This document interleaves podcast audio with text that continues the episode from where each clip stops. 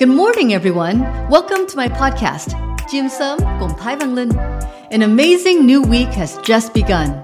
I'm super excited to share some positive thoughts so that we can all have a productive work week together. Our message this week is the first step is always the hardest when it comes to developing a new habit.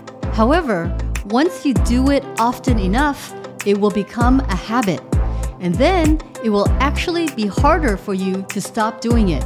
Once you see yourself making progress toward your goal, it is those small wins that are the motivation for you to keep up with the routine and to practice consistently every day.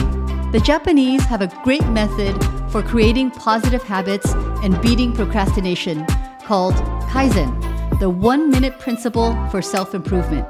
Kai signifies change, and Zen means good. You only need to devote one minute of your day to the task that you least want to do. That's it. Just one minute, and then you stop. For example, if you want to improve your English, start by listening to a 60 second news report every morning. If you want to be a better speaker, practice speaking in front of a mirror for one minute every day.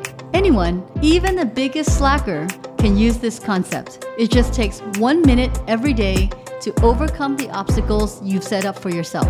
The satisfaction of achieving your mini one minute goal will inspire you to extend your practice from one minute to three minutes, five minutes, and more.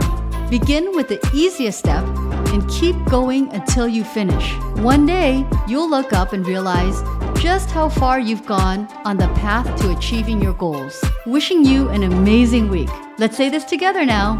I'm grateful. I'm excited. I'm successful. I'll see you again on our next episode.